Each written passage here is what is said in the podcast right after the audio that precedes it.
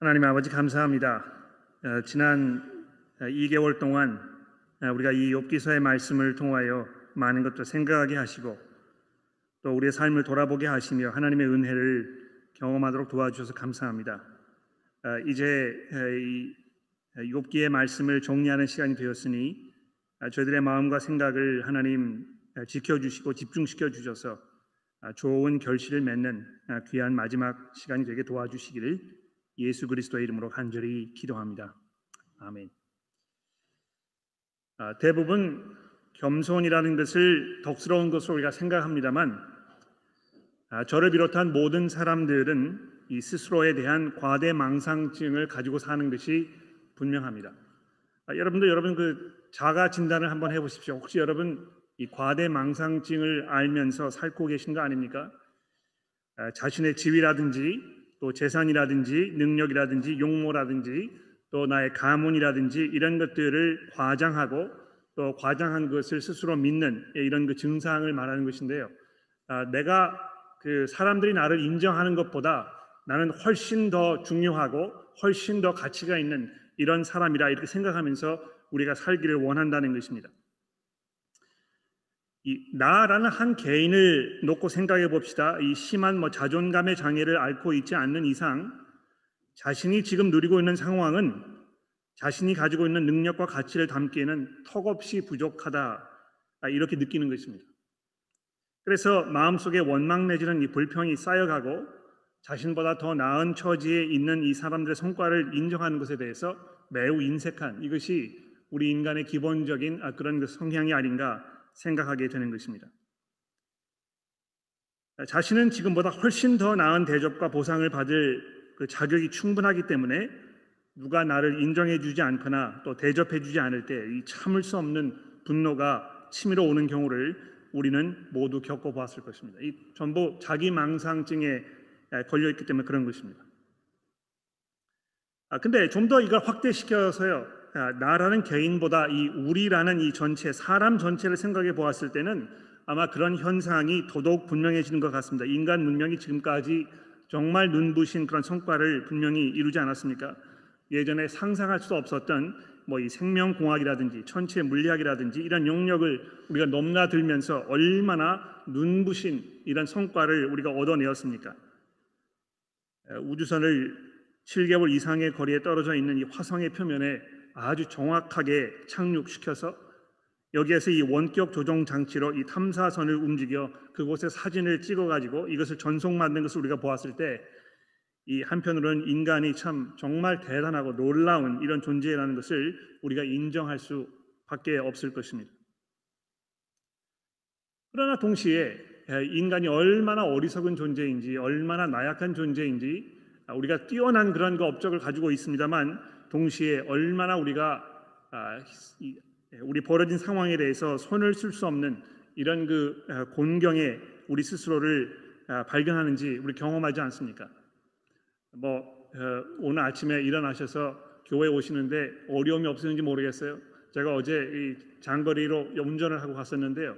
길거리마다 뭐 얼마나 이 물이 뭐 범람을 하고 사람들이 거기에 묶여가지고 움직이지를 못하고 허둥대고 아, 이런 그 상황을 우리가 보면서 아, 인간이 참 놀라운 존재이지만 아, 또 반면에 보잘것없는 이런 존재라는 것을 우리가 느끼게 되는 것입니다. 그러나 그럼에도 불구하고 역사가 흘러가면 갈수록 사람들은 점점 이 절대자의 필요성을 축소시키고 하나님과의 그 어떤 관계도 용납해서는 안 된다는 이런 신념을 더욱 강하게 밀어붙이고 있는 이런 시대에 우리가 살고 있는 것입니다.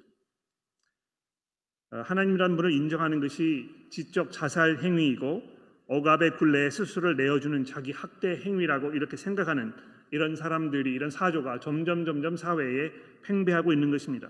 아, 그래서 이 그리스도인들을 혐오하거나 또 신앙을 갖는 그 자유 자체를 박탈하려고 하는 이런 지도들이 예, 점점 점점 우리 사회에 노골적으로 진행되고 있지 않습니까?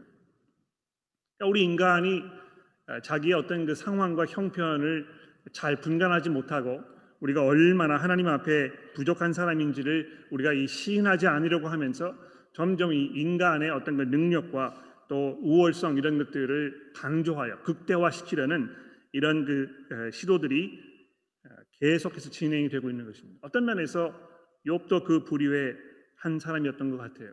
물론 어, 고통이 이 하나님의 손에 의해서 욥의 삶에 오기 이전에 아, 그가 정말 하나님을 두려워하고 하나님을 어, 진심으로 섬기는 아, 이런 그 사람이었습니다만 아, 고통이 이 사람의 삶을 흔들어 놓고 자기가 지금까지 가지고 있던 이 하나님에 대한 이해와 생각 이런 것들이 전부 뒤집어지는 이런 상황을 보면서 욥이 그동안 얼마나 원통해하고 또 자기가 하나님으로부터 부당한 대우를 받는다는 이런 억울함으로 참을 수 없는 이런 분노를 그가 느꼈습니까?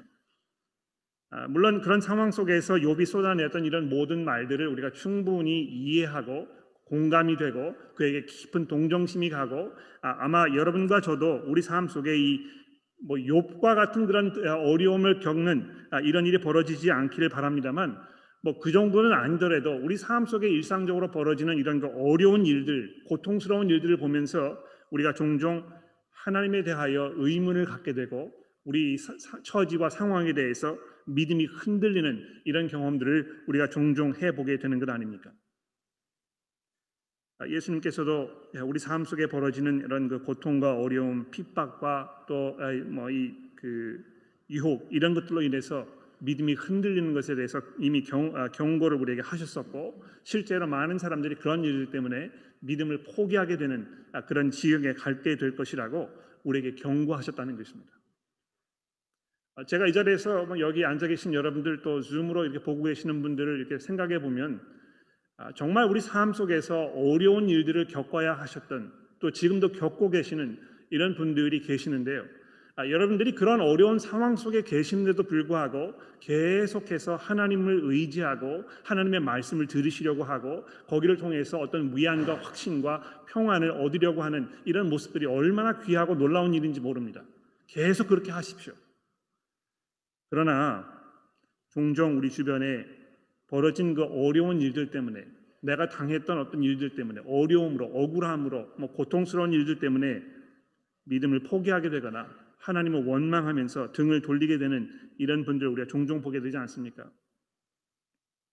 믿음이라는 것이 우리 삶 속에 우리가 고통을 겪고 있을 때 과연 어떤 도움을 줄 것인가 아, 이런 것을 우리가 이 욥기서를 보면서 계속 생각해 보게 되는데요. 오늘 결론을 보면서 어떤 면에서는 욥이 어떻게 자기의 그 난관을 이겨 나갔는가, 어떻게 하는 것이 그런 상황 속에서 믿음을 지키는 것인가, 뭐 이런 그 해결책, 아, 이런 거를 조금 얘기해 보면 좋겠는데요. 제가 오늘 여러분들에게 드리려고 하는 말씀은 그런 방향이기보다는 욥을 회개의 자리로 이끌어내시는 하나님에 대하여 우리가 다시 한번 생각해 보기를 원합니다. 여러분 이 욥기서 내내 우리에게 던져졌던 이 하나님의 그 은혜로운 섭리에 대해서 우리 한번 생각해 봅시다. 하나님께서 욥에게 고통을 허락하셨고 물론 그왜 그렇게 하셨는지 이것을 욥에게 설명하지 아니하셨고 또 욥이 자기가 왜 이런 부당한 이런 그 대우를 받아야 하는지에 대해서 끝까지 이해하지 못하게 되었습니다만 이것이 분명히 하나님의 손에 의하여 하나님의 의도하신 바에 의해서 욥에게 주어졌던 하나님의 그 섭리라는 것을 우리가 알고 있습니다. 그런데 아, 이런 그 섭리가 결국은 아, 욥을 어떤 그 여정으로 이끌어 나간 것입니까?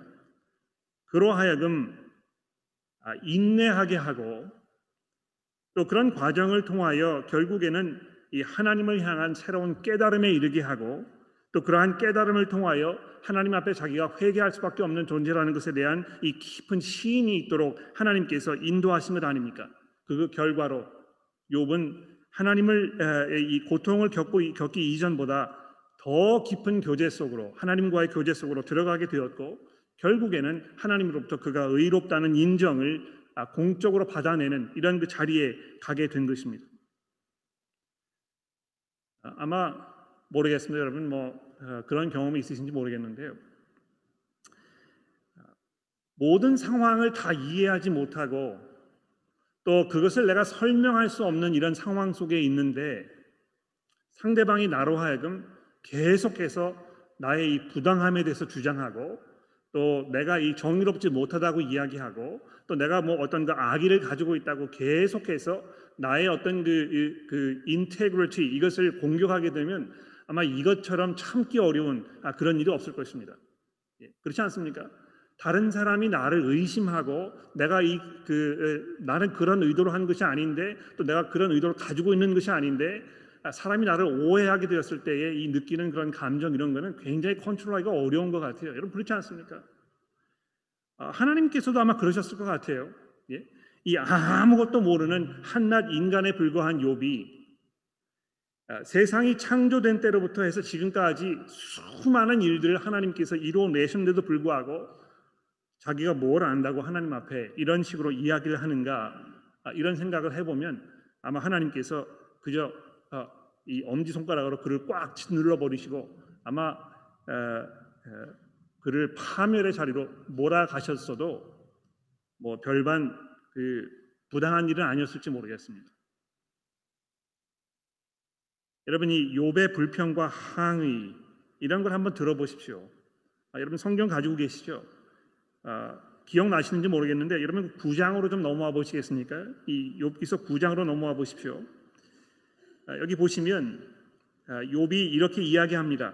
9장 1절입니다. 욥이 대답하여 이르되 진실로 내가 이 일이 그런 줄을 알거니와 인생이 어찌 하나님 앞에 의로우랴 사람이 하나님께 변론하기를 좋아할지라도 천 마디 한 마디로 대답할지 못하리라. 그는 마음이 지혜로우시다. 하나님을 말하는 것입니다. 하나님은 마음이 지혜로우시고 힘이 강하시니 그를 거슬 아, 거슬러 스스로 완악하게 행하고도 형통할 자가 누구이랴? 그가 진노하심으로 산을 무너뜨리시며 옮기실지라도 산이 깨닫지 못하며 그가 땅을 그 자리에서 움직이시니 그 기둥이 흔들리도다. 그가 해를 명령하여 뜨지 못하게 하시며 별들을 가두시도다. 그가 홀로 하늘을 펴시며 바닷물개를 밟으시며 독두성과 삼성과 묘성과 남방의 밀실을 만드셨으며 측량할 수 없는 큰 일을 셀 수 없는 기이한 일을 행하시느니라 그가 내 앞으로 지나가시나 내가 보지 못하며 그가 내 앞에서 움직이시나 내가 깨닫지 못하느니라. 하나님이 빼앗으시면 누가 막을 수 있으며 무엇을 하시나이까 하고 누가 물을 수 있으랴.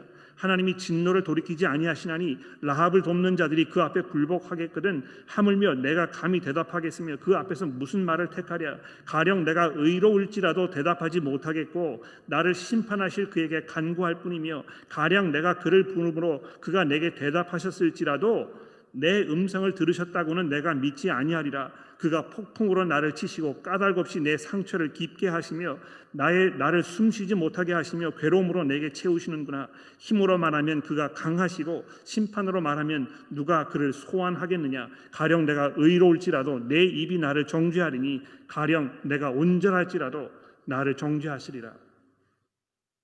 여러분 이 욥의 이 원통함 그의 억울함, 이의 그 절망적인 상황, 이의 이 간절한 마음 이런 게 느껴지십니까?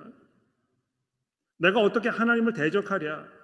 하나님이 이렇게 나를 부당하게 대하시고 나를 이렇게 깔아 뭉개시려고 하는데 내가 그 앞에서 무슨 수로 이거를 감당하겠느냐? 이렇게 이야기하지 않았었습니까? 내가 하나님을 찾아도 하나님 뭐 나에게 눈길도 주지 않으실 것이고 내가 하나님께 아무리 뭐이 뭐 설명을 요구해도 하나님 내게 듣지 않으실 것이다.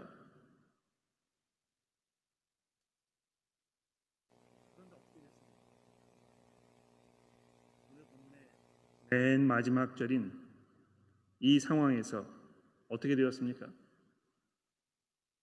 하나님께서 욥을 찾아오지 않으셨습니까?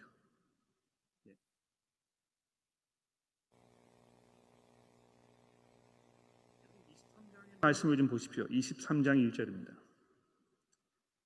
여기도 보면 욥이 하나님에 대해서 이렇게 얘기합니다. 욥이 대하여 대답하여 이르되 오늘도 내게 반항하는 마음과 근심이 있으니 내가 받는 재앙이 탄식보다 무거움이니라. 내가 어찌하면 하나님을 발견하고 그의 처소에 나아가랴. 어찌하면 그 앞에서 내가 호소하며 변론한 말을 내 입에 채우고 내게 대답하시는 말씀을 내가 알며 내게 이르시는 것을 내가 깨달으랴. 그가 큰 권능을 가지시고 나와 더불어 다투시겠느냐? 아니로다. 도리어 내 말을 들으시리로다. 거기서 정직한 자가 그와 변론할 수 있은즉 내가 심판자에게서 영원히 벗어나리라. 그런데 내가 내 앞으로 가도 그가 계시지 아니하고 뒤로 가도 보이지 아니하시며 그가 왼쪽에서 일하시나 내가 만날 수 없고 그가 오른쪽으로 돌이키시나 배울 수 없구나. 예. 내가 하나님을 찾기 원하고 하나님을 그, 그 추격하여 끝까지 그분을 따라가서 나의 이 억울함을 좀 보여드리고 싶은데 내가 눈을 들어 사방을 돌아보아도 도무지 하나님을 만날 수가 없구나 What I'm thinking about 절망 중에 있었던 것입니다. 그러나 어떻게 했습니까? 하나님께서 욥을 찾아오셨잖아요. 폭풍 중에 나타나셔서 이 온 세상을 통치하시며 다스리시면서 이 우주의 모든 것들의 운행을 다- 다스리고 계시는 그 하나님께서 이 죽으라는 소행성에 살고 있는 이 욥이라는 보잘것없는 그 사람에게 찾아오셔서 그를 설득하시고 그를 대답하시고 그에게 설명하시면서 그로 하여금 이 회개의 자리로 나올 수 있도록 하나님께서 그에게 얼마나 넘치는 은혜로 찾아오시는 것입니까? 그 하나님을 찾을 수 없다고 고백했던 한탄하였던 욥이 오늘 본문 42장 1절에서 이렇게 이야기합니다. 욥이 여호와께 대답하되 이르되 주께서는 못하실 일이 없사오며 무슨 계획이든지 못 이루실 것이 없는 줄을 내가 아오니 무지한 말로 이치를 가리는 자가 누구이까? 나는 깨닫지도 못한 일을 하였고 스스로 알 수도 없고 헤아리기도 어려운 말을 하였나이다. 아, 욥이 비로소 이 깨달음의 자리에 나오게 된 것입니다. 그러니까 하나님께서 그를 부르신 것이죠, 그렇죠? 이것이 뭐 욥이 아, 똑똑해서 어떤 그의 그 깊은 믿음 속에서 우러나는 어떤 그 확신과 이런 것으로 인하여 이런 결론에 도달하신 한 것이 아니고요. 그저 자기 멋에 자기 잘났다고 자기 억울함 이런 것에 대해서 아, 막이 분노를 쏟아내고 있는 그에게 하나님께서 찾아오셔서 그로 하여금 참 믿음으로 나아갈 수 있도록 그를 불러내신 것입니다.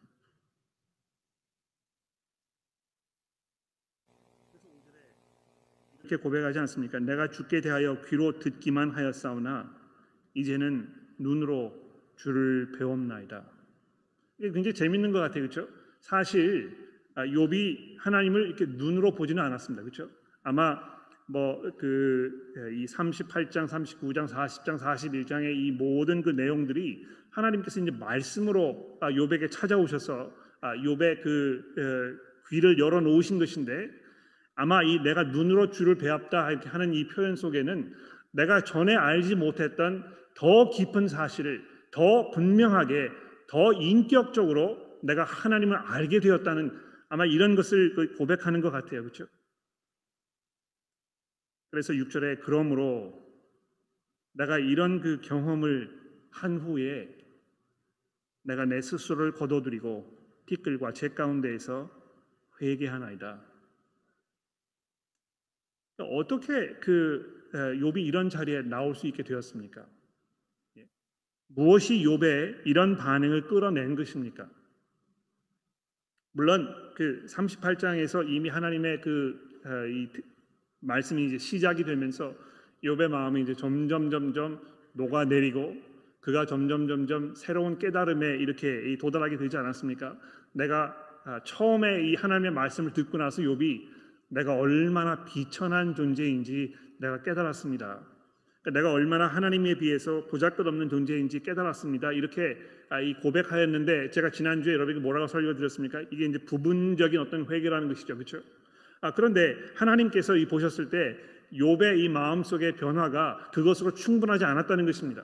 어떤 면에서는 욥이 자기 자신에 대한 어떤 새로운 이해보다는요. 하나님에 대한 더 깊은 믿음이 더 중요하지 않았을까 생각하셨던 것 같아요. 그래서 아, 하나님께서 계속해서 어, 이 베헤못이라든지 리고 야단이라든지 이런 그 에, 우리가 잘 알 수 없는 어떤 그 짐승들에 말씀하셨는데 그것을 듣고 나서야 비로소 욥이 이제 하나님 앞에 하나님에 대한 고백으로 나아가게 된 것입니다. 아, 아마 그래서 이 리고 야단이 누구인가 뭐 이런 걸 우리가 좀 생각을 해봐야 될 텐데요. 아, 성경학자들이 뭐 이 부분에 대해서 논쟁이 많이 있습니다. 아, 이게 이제 그뭐 어, 그 악어가 아닌가 또 뭐 이 이집트에 살고 있던 어떤 뭐 그 지금은 존재하지 않던 신비한 동물이 아닌가 뭐 이런 여러 가지 이야기들이 많이 있는데요.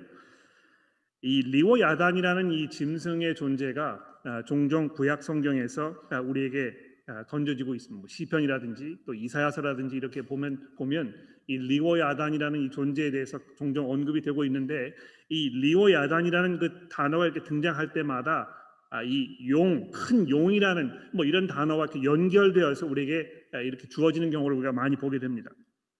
아마 이런 것들을 종합해 보았을 때이 성경 전체가 아, 이런 그 개념들을 이렇게 통틀어서 맨 마지막에 이 요한계시록에서 아, 이 사탄에 대하여 지금 이야기하고 있는데 아마 아, 이 리오 야다는 욥기서에서 어, 하나님께서 의도적으로 이 사탄에 대하여 언급하시는 것이 아닌가 아, 이렇게 생각하는 것입니다. 그러니까 이 사탄이 1장과 2장에 등장해서 어, 이뭐이 욥의 그, 시, 그 믿음을 흔들어 놓으려고 하고 하나님께 이 욥을 그 아, 뒤집어 엎으시는 뭐 이런 그 계략을 막 해놓은 후에 그가 싹 사라져 버렸는데요. 더 이상 나타나지 않았던 것이 아니고 이 맨 마지막에 하나님께서 욥에게 이 사탄이라는 존재가 얼마나 무섭고 또그 힘 있는 그런 존재인가에 대해서 말씀하시지만 결과적으로는 그도 역시 하나님의 다스림 가운데 있다는 것을 이 40장 41장의 말씀 통해서 욥에게 이야기하셨다는 것입니다. 그러니까 욥이 그것을 듣고 나서 아, 이 땅에 벌어지고 있는 이 모든 악한 일들, 내가 지금까지 고민하였던 이 죄악의 문제, 이 악의 문제들, 이런 것들에 대한 어, 어떤 하나님을 향한 마음의 편안함과 확신과 또 하나님의 그 주권적인 다스림에 대한 이 믿음이 이제 다시 한번 확인되었다는 것입니다. 그리고 나서 욥이 비로소 하나님 앞에 겸손으로 나아가게 된 것입니다. 내가 깨닫지 못한 일을 말하였고 내가 스스로 알 수도 없고 헤아리기도 어려운 일들을 하나님 앞에 말하였나이다. 아마 우리가 이것을 그 받아들이는 것이 아, 믿음의 첫 걸음이 아닌가 생각합니다. 어, 기독교의 신앙은 아, 이성과 이렇게 분리해 가지고 아, 어떤 그 설득이나 또 이해나 설명이 상관이 없는 그런 것은 아닙니다. 그렇죠?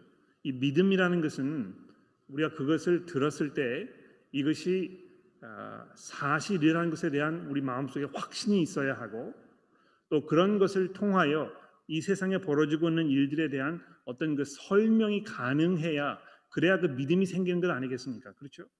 아, 성경이 이야기하는 이런 그 모든 내용들이 나의 삶과는 아무런 관계가 없고 또 이 세상에서 벌어지는 그런 일들에 대하여 아무런 어떤 그, 그 설, 이 설득되는 그 설명을 해줄 수가 없다면 이것을 내가 진리로 받아들이기 어려울 것입니다.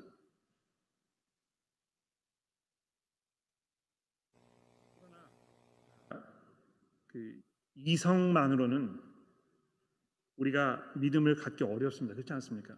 내가 그냥 설득이 된다고 해서 그냥 자연히 믿음을 갖게 되느냐 하면 그렇지는 않다는 것입니다. 어, 뭐이 예수님의 부활을 아, 역사적으로 인정하겠다고 이렇게 얘기했던 아, 이런 학자들이 그러나 나는 뭐 그렇다고 해서 아, 그게 나와 무슨 상관이 있는지에 대해서 내가 아무런 뭐 생각도 없다 이렇게 이야기하시는 분들도 종종 있습니다. 그렇지 않습니까? 그래서 이 믿음이라는 것이 어떤 그 이성에만 관련되어 있는 문제는 아니지만 그렇다고 해서 이성과 완전히 분리되어서 상관없는 문제도 아니라는 것입니다. 중요한 것은 이 설득이 되고 이해가 되고 이렇게 해서 하나님을 만나게 되는 것인데 그렇게 되기 위해서는 하나님께서 그 사람을 찾아가셔서 그의 마음을 움직이시고 그의 마음을 돌려놓으시고 그로 하여금 하나님 앞에 겸손으로 나아갈 수 있는 어떤 근본적인 변화를 일으키셔야 이것이 가능하다는 것입니다. 여러분 뭐 종종 제가 이제 그런 이야기를 들어요. 어, 믿음이 생기지 않는다고. 내가 교회는 오래 다녔는데 아, 믿어지지가 않는다고. 뭐 이 믿음이 좀 이렇게 들어오면 좋겠는데 어, 아직 그럴 단계는 아닌 것 같다고. 어떤 면에서 여러분들의 그런 뭐 그런 고민을 가지고 계신다면 어, 성경의 어떤 부분이 잘 납득이 되지 않으셨는지 어떤 부분에 대하여 의심이 있으신지 또 그래서 그 문제를 좀 이렇게 해결하려는 어떤 그 적극적인 아, 그, 아, 그 자세를 가지셔야 할 것입니다. 그러니까 믿음이 생기지 않는다고 하면서 그냥 뭐 아무것도 하지 아니하고 그저 뭐 믿음이 생기든지 말든지 나는 아무런 생각도 생각도 하지 않는다. 그냥 시간이 가는 대로 가면 뭐 그러다 끝나버리면 되지 않겠느냐 이렇게 생각하신다면 아마 그것은 어떤 면에서 하나님을 향한 믿음을 갖고 싶지 않은 마음이 있으시기 때문에 아마 그것이 그런 식으로 표현되는 것이 아닌가 이렇게 의심을 해볼 수 있습니다. 그런데 여기 욥을 보십시오. 예? 욥이 처음부터 끝까지 하나님을 물고 늘어졌잖아요. 예? 내가 하나님께로부터 답을 좀 들어야 되겠다. 아마 욥의 이러한 생각의 가장 그 기본적인 그 바탕에는요. 내가 하나님과 올바른 관계 속에 있지 아니하면 하나님과의 관계가 회복되어서 하나님께서 나를 자기의 친구로 인정해 주시고 또 내가 하나님과 올바른 관계 속에 있다는 확신 속에 있지 않으면 내가 참을 수 없다. 이것만큼 내 삶 속에서 견디기 어려운 일이 없을 것이다. 이런 그 확신이 있었기 때문에 그랬을 것입니다. 그렇지 않습니까?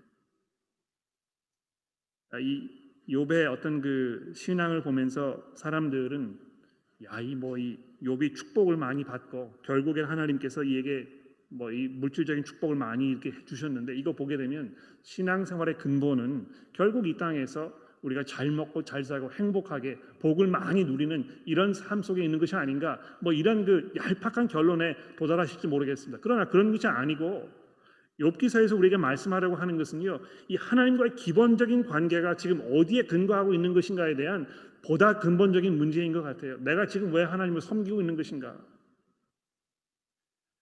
내가 말할 수 없는 참을 수 없는 그런 고통과 고난 속에 있다고 하더라도 또 그러한 고난과 고통 속에서 내가 이 설, 납득될 만한 설명을 얻을 수 없다고 하더라도 내가 결국에는 하나님을 의지하고 하나님께 돌아설 것인가?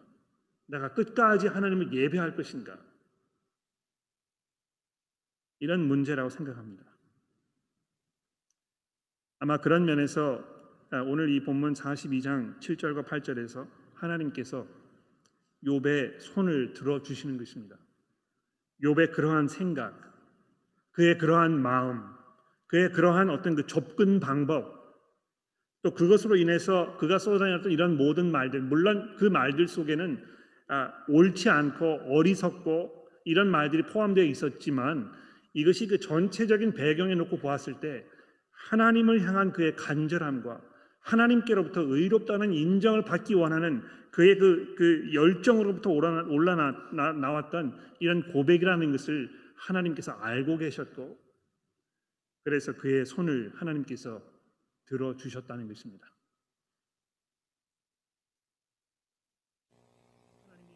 얼마나 은혜와 자비와 긍휼이 풍성하신 분이십니까?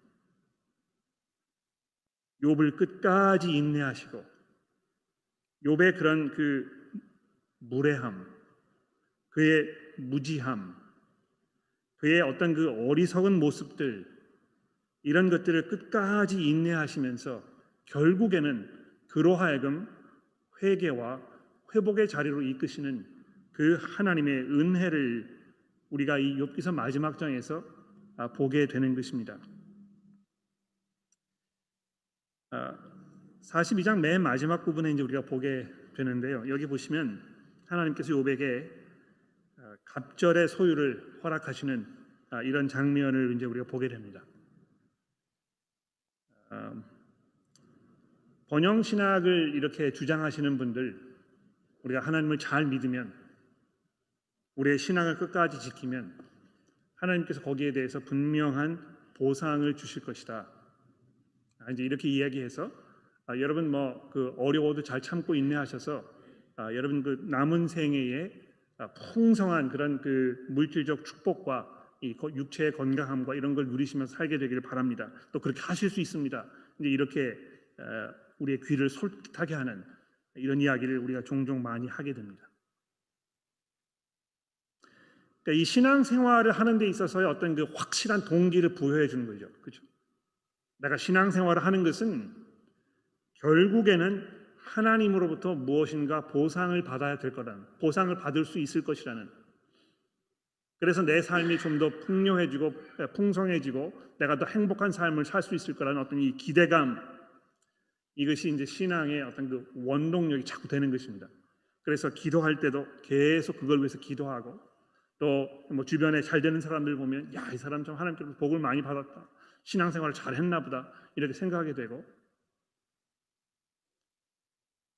아, 근데 욥이 이렇게 생각했잖아요.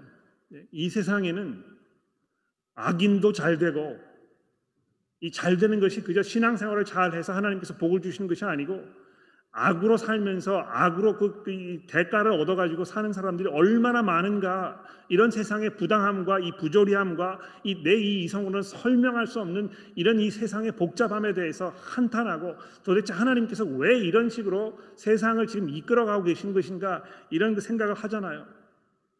번영 신학이 가지고 있는 이 생각이 얼마나 얄팍하고 아무런 해결책도 주지 못하는 이런 어리석은 생각입니까? 아, 근데 우리가 여기서 한 가지 주목해야 될 것은요. 이 욥기서 마지막 장에 하나님께서 욥에게 회복시켜 주셨던 어떤 그 물질적인 축복을 보면 딱 두 배로 이렇게 되어 있습니다. 그렇죠?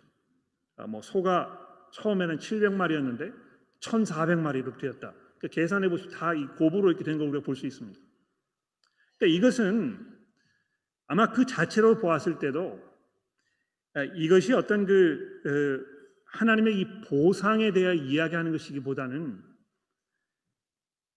욥에 대한 하나님의 흘러 넘치는 하나님의 어떤 그 어, undeserved favor 이런 걸 말하는 게 분명해요. 네. 욥이 그저 뭐 이 인내를 잘하고 그래서 하나님께서 그것을 가상하게 여기셔서 아, 그에게 이 보상을 이렇게 해주셨다면 그냥 원상 복귀를 해놓았으면 될 것입니다. 그렇죠? 그런데 그런 식으로 얘기하지 아니하고 하나님께서 결국에는 욥에게 넘치는 넘치고 넘치는 이런 방법으로 아, 그의 이 말년을 아, 축복하셨다는 것이 결국에는 하나님과 이 관계가 회복되었을 때에 우리가 누리게 될 그 풍성한 삶. 이것에 대한 어떤 그 암시적인 아, 그런 그 전초적인 그런 그 가르침이 아닌가 이렇게 이제 생각이 되는 것입니다. 아마 이 욥기서의 이런 그 마지막 부분을 보면서 이 히브리서에 있는 말씀을 우리가 언급하지 않을 수 없을 것 같아요. 제가 주보에는 적어드리지 않았습니다만 여러분 그 성경 가지고 계시니까 히브리서 5장의 말씀을 잠깐 살펴봐 주시겠습니까? 히브리서 5장 7절입니다. 여기 보시게 되면 예수께서 이 땅에 계실 때에 어떻게 하셨는지 아, 그분이 어떤 삶을 살았는지 이런 걸 이제 우리가 설명하고 있는데 히브리서 5장 7절의 말씀입니다. 아, 그는 육체에 계실 때에 자기를 아, 죽음에서 능히 구원하실 이에게 심한 통곡과 눈물로 간구와 소원을 올렸고 이렇게 되어 있습니다. 이게 마치 욥의 어떤 삶을 연상시키는 것 같아요. 그렇지 않습니까? 예수께서 얼마나 눈물로 심한 통곡으로 간절하게 하나님께 기도하였습니까? 여러분 뭐 이 복음서를 읽어 보시면 예수께서 그 아침 일찍이 제자들이 다 잠자고 있을 때 산에 올라가셔서 하나님께 기도하셨다 하는 이런 그, 그 구절들이 여러 번 등장하지 않습니까? 아, 근데 올라가셔서 무슨 기도를 하셨을까요? 뭐에 대해서 기도하셨겠습니까? 장차 자기가 겪어야 할 그 고난과 그것을 통해서 하나님께서 이루시려는 하나님의 그 원대한 구원의 계획에 대한 자기의 그 깊은 어떤 그 고민과 이 하나님의 그 심판에 대한 그 두려움과 이런 것으로 하나님께 매어 달리지 않으셨겠습니까? 결국은 하나 그 예수 그리스도의 그러한 모든 기도가 마지막 잡히시기 전날 밤에 그 겟세만의 동산에서 우리에게 설명되잖아요. 하나님이여 가능만 하다면 이 잔이 내게서 지나가게 하옵소서. 하나님의 그 진노를 내가 홀로 감당하는 것이 얼마나 두려운 것인지 내가 너무 잘 알기 때문에 하나님이 가능만 하다면 이 방법 말고 다른 방법으로 하나님의 뜻을 이루어 주옵소서.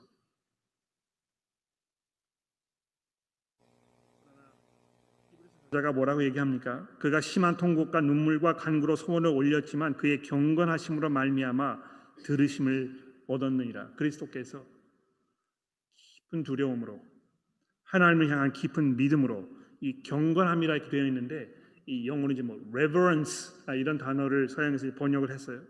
하나님에 대한 어떤 그 경외심, 하나님과의 이 올바른 관계 속에서 흘러나오는 이 하나님에 대한 바른 생각, 그분 하나님을 향한 깊은 믿음, 하나님을 향한 신뢰 이런 것으로 인하여 그의 그 간구와 눈물과 기도와 소원이 하나님께 상달되었다고 이렇게 얘기합니다. 그가 아들이시면서 8절입니다. 받으신 고난으로 순종함을 배워서 온전하게 되셨은즉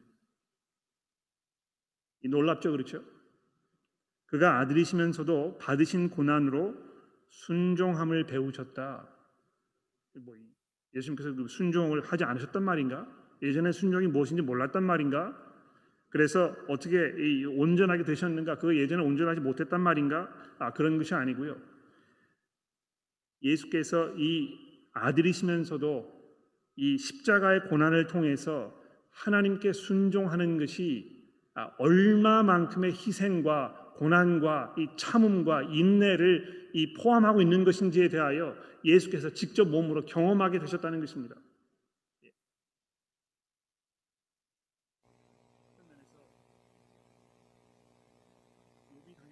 고난과 고통은 나중에 우리를 대신하여 고난과 고통을 받으시면서 순종함으로 하나님 앞에 믿음으로 끝까지 인내하셨던 예수 그리스도의 그 모습의 전형이라고 이야기할 수 있을 것 같습니다.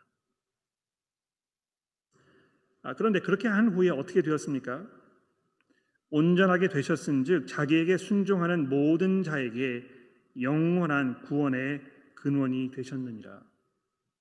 그러니까 결국은 예수께서 이런 고난과 고통과 아, 어려움을 인내로 믿음으로 하나님을 경외하는 마음으로 참아가시면서 결국에 그것을 통하여 무엇을 이루셨다고요? 영원한 구원의 근원이 되셨다는 것입니다. 성경의 다른 부분에서는요, 하나님께서 그를 높이 올리셔서 모든 이름 위에 뛰어나게 하셨다고 이렇게 얘기합니다. 결론을 지어 볼까요?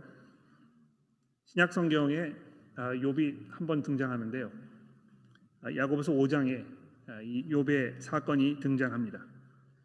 아마 주중에 세워주기 그룹을 통해서 이 야고보서 5장의 말씀에 대해서 좀 생각해 보셨을 텐데 한번 이 말씀을 읽어볼까요? 야고보서 5장 7절부터 11절까지의 말씀입니다. 여기 보시면 야고보 선지, 사도가 성도들에게 이렇게 권면하고 있습니다. 야고보서 5장 7절입니다. 그러므로 형제들아 주께서 강림하시기까지 길이 참으라. 보라 농부가 땅에서 나는 귀한 열매를 바라고 길이 참아 이른 비와 늦은 비를 기다리나니 너희도 길이 참, 참고 마음을 굳건하게 하라. 주의 강림이 가까우시느니라. 형제들아 서로 원망하지 말라 그리하여 심판을 면하리라. 보라 심판주가 문 밖에 서 계시니라. 형제들아 주의 이름을 말한 선지자들을 고난과 오래 참음의 본으로 삼으라. 보라 인내하는 자를 우리가 복되되 하나니 너희가 욥의 인내를 들었고 주께서 주신 결말을 보았거니와 주는 가장 자비하고 극률이 여기시는 자시니라.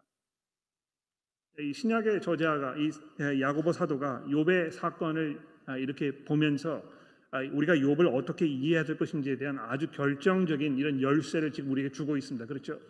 우리가 주목해야 될 것이 무엇입니까? 이 욥의 사건을 통해서 우리가 알게 되는 가장 중요한 것은 주께서 가장 자비하시고 극률이 여기시는 하나님이시라는 사실을 이 욥의 사건을 통하여 우리가 알게 된다는 것입니다.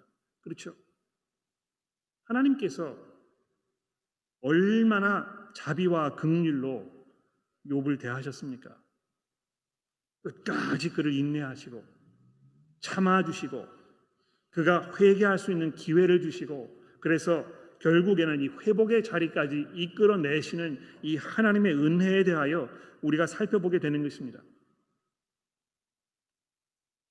그 하나님께서는 맨 마지막에 하나님께서 나타나셨을 때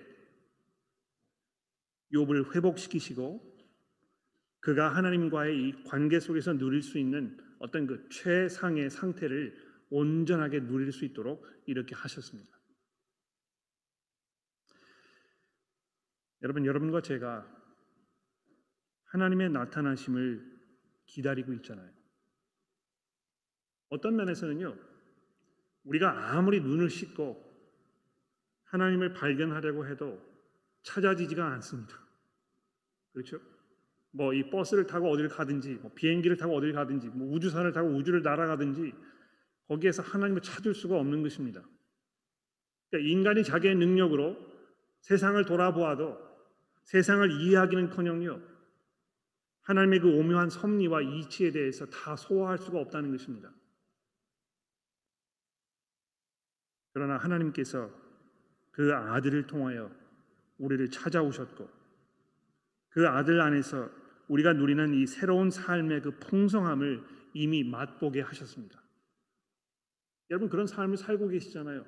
이미 우리가 예수를 믿어서 하나님을 알게 되고 우리가 천국의 소망 속에서 이 세상에서 이제 어떻게 살아야 될지 우리가 이 세상에 벌어지는 이 복잡하고 어려운 일들을 우리가 믿음으로 어떻게 잘 접근하고 이거를 소화하고 이해하면서 우리가 참고 인내할 수 있는지에 대해서 우리가 분명하게 이제 이해하게 되었잖아요. 그렇죠?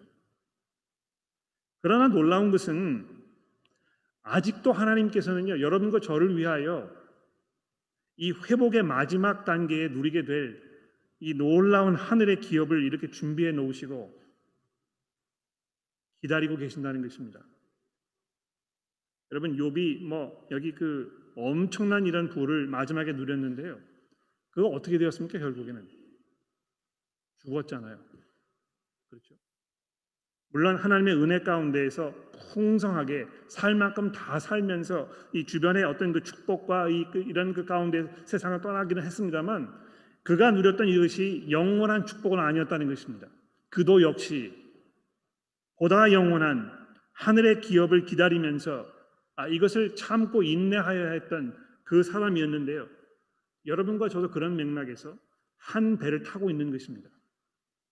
우리가 이 땅에서 살면서 모든 것들을 이해하기 어렵고 또 하나님께서 왜 이렇게 하시는 것인지에 대해서 우리가 다 설명할 수 없지만 한 가지 분명한 것은 이 모든 것들을 통하여 우리로 하여금 진실되게 온전하게 참되게 우리의 믿음을 더 견고하도록 하나님께서 우리를 지키시고 인도하시면서 우리를 안위하고 계신다는 것이고 인내하며 끝까지 기다리는 그 사람들에게 주께서 강림하셨을 때 우리가 상상해 보지 못했던 우리가 지금은 이해할 수 없는 이 하늘의 놀라운 기업을 우리에게 선물로 주실 것이라는 것입니다. 사랑하는 성도 여러분, 우리가 끝까지 참고 인내하면서 믿음으로 겸손으로 주 앞에 나아갑시다. 우리가 서로를 격려하며 우리가 끝까지 우리의 갈 길을 갈 수 있도록 서로 돕는 믿음의 공동체가 되기를 예수 그리스도의 이름으로 간절히 축원합니다. 기도하겠습니다.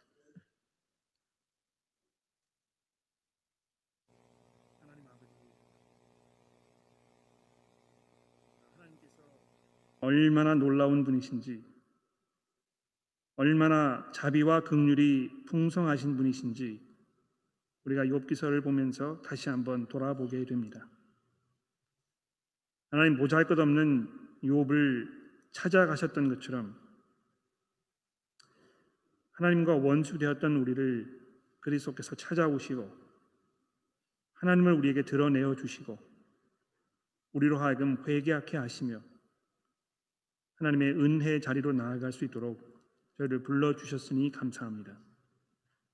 하나님이여 이 땅에서 우리가 비록 어려움과 혼란 속에서 불안 가운데 아, 살아갈 수 갈지라도 우리를 찾아오신 예수 그리스도의 그 능력과 그분의 영광을 우리가 바라보면서 믿음으로 인내로 우리의 삶을 살게 하시고 주께서 다시 이 땅에 아, 재림하실 때에 우리의 눈으로 그분의 그 영광을 바라보며 기쁨과 찬송의 그 자리로 나아갈 수 있도록 우리 모두를 인도하여 주옵소서.